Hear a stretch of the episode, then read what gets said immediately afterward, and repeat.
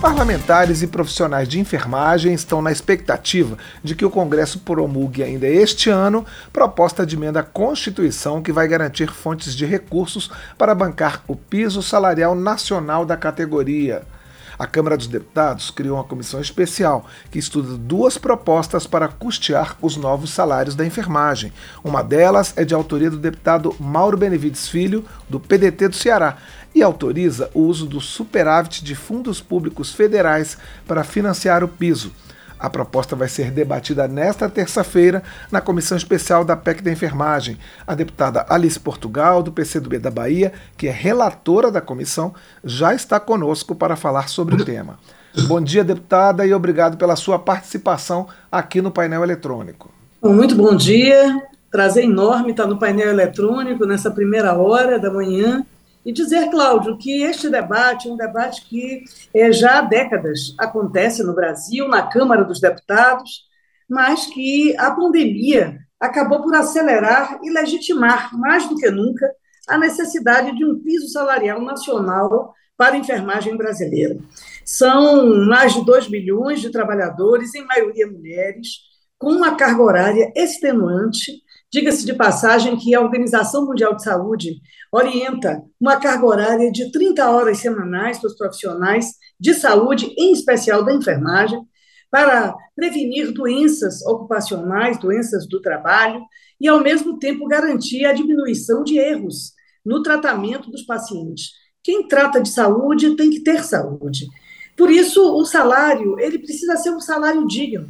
Infelizmente, quando fizemos a apreciação da média salarial dos profissionais de enfermagem no Brasil, podemos constatar que a maioria dos municípios realizam concursos públicos com salários de até R$ 1.450 para um profissional que frequentou uma universidade por quatro anos e meio, cinco anos, às vezes universidade privada, e efetivamente isso é uma subjugação, é um aviltamento da sua condição profissional. E a maioria dos profissionais tem que trabalhar em dois lugares, três lugares, para compor a, o sustento da sua é, família. A renda familiar é constituída desta maneira.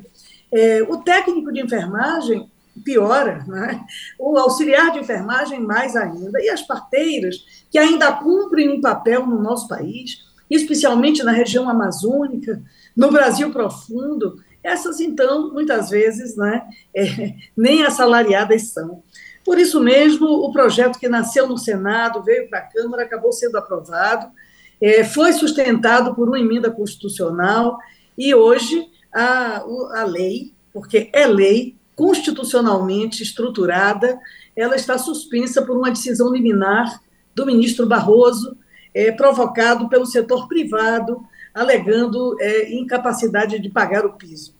Bom, nós fizemos um estudo, a Câmara foi muito responsável, o presidente da Câmara designou um grupo de trabalho e eu estou nisso o tempo todo.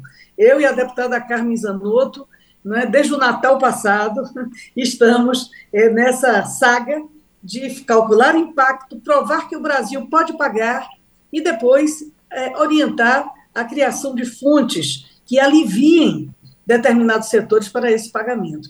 E, na verdade, esse projeto é um projeto de alívio, é um projeto de geração de, de dinheiro para pagamento de, de, do piso salarial. É quase a criação de um fundo para o piso da enfermagem, temos chamado de Fundenf, o projeto do deputado Mauro Benevides. Ele acessa os lucros, o superávit de fundos públicos, é, que esses anos todos não têm sido utilizados pelas áreas específicas, né? educação, cultura, ciência e tecnologia, indústria, é, e eles têm sido usados para amortizar dívidas públicas, né?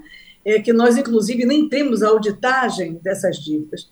Então, isso comporá, né, em três anos, um total de em torno de 30 bi que garantirá o pagamento do piso. O relatório está pronto, a minuta está pronta, hoje nós vamos discutir é, a, a natureza do projeto, a expectativa do relatório, e a nossa ideia é pôr em votação amanhã no âmbito da comissão e levar no máximo quinta-feira para o plenário da Câmara dos Deputados. Essa é a nossa expectativa. A deputada Carmen Zanotto preside a comissão, eu sou a relatora. Trabalhamos num viés suprapartidário estruturado em torno de pessoas que estudaram o tema. A comissão é, especial ela está montada, portanto, com esse grau de interesse, e logo mais às 10 nós faremos esse debate, convidamos a sociedade que aqui escuta a Rádio Câmara e vê, né, para participação nesse momento. Deputado, eu queria que a senhora detalhasse um pouco mais essa, essa, essa proposta da utilização desse superávit. Ela vai ser é, suficiente é, para ser a única fonte desse aumento? Vai precisar de outras fontes? Ah, enfim, ela se torna depois uma fonte permanente? Qual é, é como é que está o, o estudo em relação à suficiência desse recurso para pagar esse reajuste nos salários da área de enfermagem? Bom, nós estamos prevendo para essa, essa fase três anos de utilização dos fundos, porque, na verdade, Cláudio, o governo federal, após a lei aprovada, devia ter tomado as medidas para compor o orçamento não é? é e resolver o problema do cumprimento da lei. Né? Infelizmente, isso não foi feito e volta para o Poder Legislativo a obrigação de indicar fontes. Nós já indicamos várias fontes que aliviam é, o setor filantrópico, o setor privado, aprovamos é, do, dois aumentos de é, recursos para estados, municípios e filantropia, ah, o PLP 7 e o PLP 44, que estão no Senado, é, um no Senado e um na Câmara. É, também no projeto de lei que regulariza os jogos do Brasil, que nós da saúde em geral somos contra, né? Mas como entrou um recurso para a adicção, para os que têm o vício na ludomania, e, o, e também um recurso para o piso da enfermagem, 10 bi, estamos apoiando, está no Senado há meses para votar, e não vota, mas é, esse projeto é um projeto que vai pegar esse superávit que está absolutamente estagnado, parado, não fura o teto, não impacta nos recursos orçamentários, e fazer um direcionamento para estados e municípios. É, esse, esse projeto do deputado Mauro Bedevides resolve o setor público e o setor filantrópico por três anos. É, infelizmente, neste caso, o setor privado ele não é aliviado. Então, tem que ter outros mecanismos de alívio do setor privado, como esses que eu citei preliminarmente, como a desoneração da folha de pagamento para segmentos que, porventura, ainda não tenham.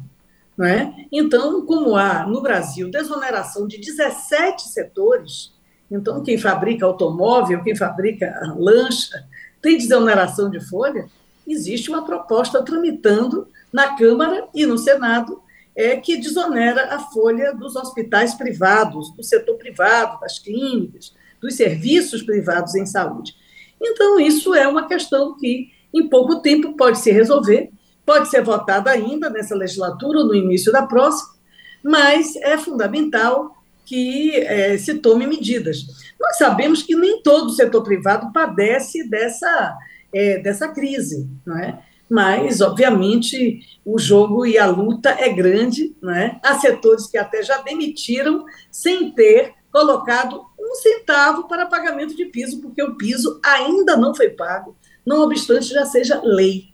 Então, é, nós vamos indicar que essa desoneração aconteça para o setor hospitalar e de serviços privados, para que haja um alívio das suas, é, portanto, fazendo uma dupla troca né, alívio dos seus compromissos e, efetivamente, o Estado abrindo mão de determinado percentual para que eles possam pagar o justo piso da enfermagem brasileira.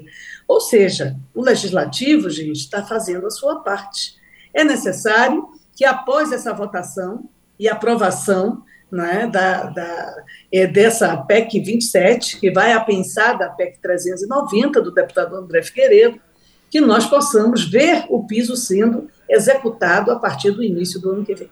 Nós estamos conversando com a deputada Alice Portugal, do PCdoB da Bahia, sobre as discussões sobre o piso nacional da enfermagem. Deputada, a gente fez uma reportagem especial aqui na Rádio Câmara sobre pisos salariais e uma das argumentações do setor privado era que um piso nacional acaba não levando em conta nem as diferenças regionais, nem o tamanho dos municípios, nem o tamanho dos hospitais, né, hospitais pequenos, médios, grandes. Qual é, qual é a sua opinião sobre essas argumentações e é possível, é, é, enfim, em discussões futuras sobre pisos salariais, fazer algum tipo de mudança? Olha, primeiro dizer que essa discussão já está esgotada. Nós fizemos durante um ano. Nós trouxemos especialistas, foram 28 audiências públicas, com o setor privado presente, com o setor público, com o setor filantrópico, com os secretários estaduais de saúde, com os secretários municipais de saúde, com a entidade dos secretários, né, com institutos econômicos, o DIAP, o DIESE, com o Ministério da Economia, e, francamente, a, a discussão sobre regionalização de salários também está superada no Brasil. Nós estamos falando de piso, do básico, nós não estamos falando de uma carreira, não é? é mas o básico não é justo, R$ 1.450. Então, é, nós sabemos que há estados e municípios que pagam mais, os estados e municípios mais musculosos financeiramente. Mas é exatamente do jogo de pesos e contrapesos que você fará com que haja uma uniformidade para começar. É o ponto zero, o marco zero, de onde uma profissão deve iniciar como nós fizemos com os professores. Né? E com os agentes comunitários de saúde, que eu tenho a honra, no caso dos professores, de ser uma das autoras do piso nacional.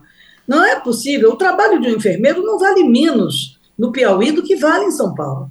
O que nós precisamos é preparar os entes públicos, é constituir políticas que possam efetivamente garantir o ponto de partida profissional. Então, se no município do interior do Piauí ou da Bahia, se paga o piso e ali fica porque não tem condição de avançar, tudo bem. Mas abaixo daquilo é aviltamento.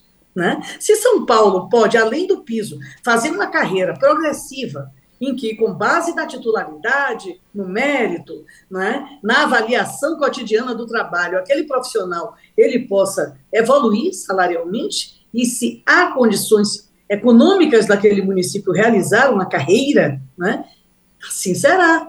Então, nós entendemos que regionalizar piso é compreender que há sub-regiões do Brasil e que há profissões que valem uma coisa em um lugar e outra em outro.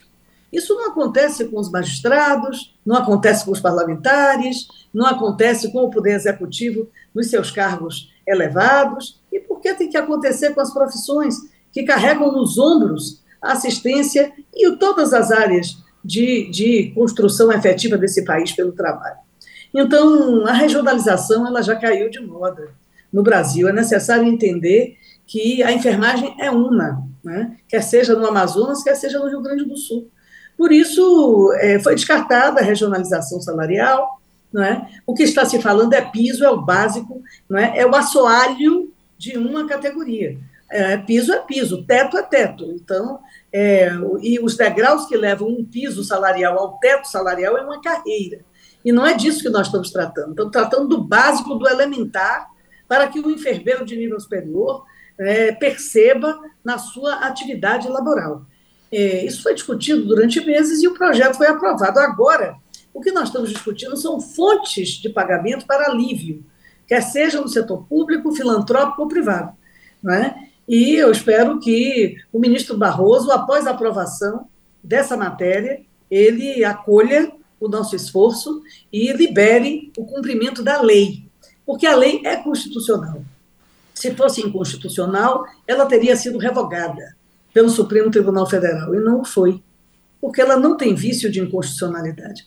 O piso está aprovado, está acostado numa emenda constitucional, e nós queremos ver essa lei em cumprimento do Brasil não é? E me parece que a liminar concedida foi de boa fé, não é? com é, uma, um perículo em mora né?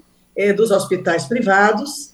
É, no entanto, está chegada a hora do cumprimento da lei, que se cumpra o que o Poder Legislativo legislou, debateu, aprovou, promulgou no caso da PEC e no caso da lei foi sancionada pelo senhor presidente da República. Então, nós queremos ver a lei cumprida já está passada da hora. Deputada Alice, ah, existem várias discussões aqui no Congresso sobre pisos salariais de outras categorias. Em que medida essa discussão da enfermagem e todos esses passos, né, esse, é, é, é todas essas barreiras e todas essas conquistas podem balizar daqui para frente essas discussões dos outros pisos? Bom, na minha opinião, esse piso ele é o portal dos pisos das profissões de saúde. Então, nós precisamos sim ter uma política de uniformização uma política não é, que analise cada fazer, e a minha proposta, logo no início da nova legislatura, não é, que o povo da Bahia me trouxe de volta para exercer o meu sexto mandato, é que nós possamos ter um processo de equalização, normatização geral, inicialmente por áreas, né? e neste caso as profissões em saúde precisam ter um piso regulamentado, é necessário discutir a criação de uma carreira do SUS. Então, sem dúvida, a enfermagem abre o portal dos, da discussão dos pisos em saúde. Temos alguns já, alguns em processos avançados de debate, o da farmácia, que é uma profissão milenar de alta complexidade e está também subremunerada idem a fisioterapia, que neste momento ensina os pacientes com síndrome pós-Covid a respirar. Né? Então, é necessário que essas profissões sejam respeitadas e que nós possamos ter um plano. Né? Eu acredito que, num clima democrático, eh, as mesas voltem a funcionar, as mesas setoriais, para o debate sobre o trabalho no Brasil. Né? E, neste momento, nós colocaremos sobre a mesa esse debate de uma é, horizontalização, de uma busca de que os pisos salariais é, sejam implantados em todas as profissões regulamentadas em saúde. Essa é a minha expectativa. Pode ser uma expectativa talvez acima de uma realidade em tempos de crise, mas é necessário fazer isso no Brasil. Nós tamponaríamos uma série de lutas e de injustiças. É necessário né, partirmos para a justiça social, e ela está basicamente fundada no trabalho e no salário justo para quem trabalha. Nossa primeira convidada na edição de hoje do painel eletrônico foi a deputada Alice Portugal, do PCdoB da Bahia, que é a relatora da comissão especial que está examinando um projeto, uma proposta de fonte de financiamento para o piso nacional da enfermagem. Deputada, eu gostaria de agradecer mais uma vez a sua participação aqui no programa e desejar boa sorte nas discussões de hoje e nesse caminho do piso nacional da enfermagem. Eu agradeço, Cláudio, um bom dia a todos e todas, e peço que acompanhem às 10 horas pela TV, pela Rádio Câmara, essa nossa audiência pública, né, e tenho certeza que a partir dessa iniciativa poderemos sim buscar a liberação não é, da lei que se encontra obstada no Superior Tribunal é, e no, no, Supremo Tribunal Federal e que possamos ver a enfermagem, esta sim, não é, mais acolhida pelo gigante trabalho que realiza em prol da saúde do Brasil. Um abraço, bom dia de trabalho, deputada. Um abraço, bom dia.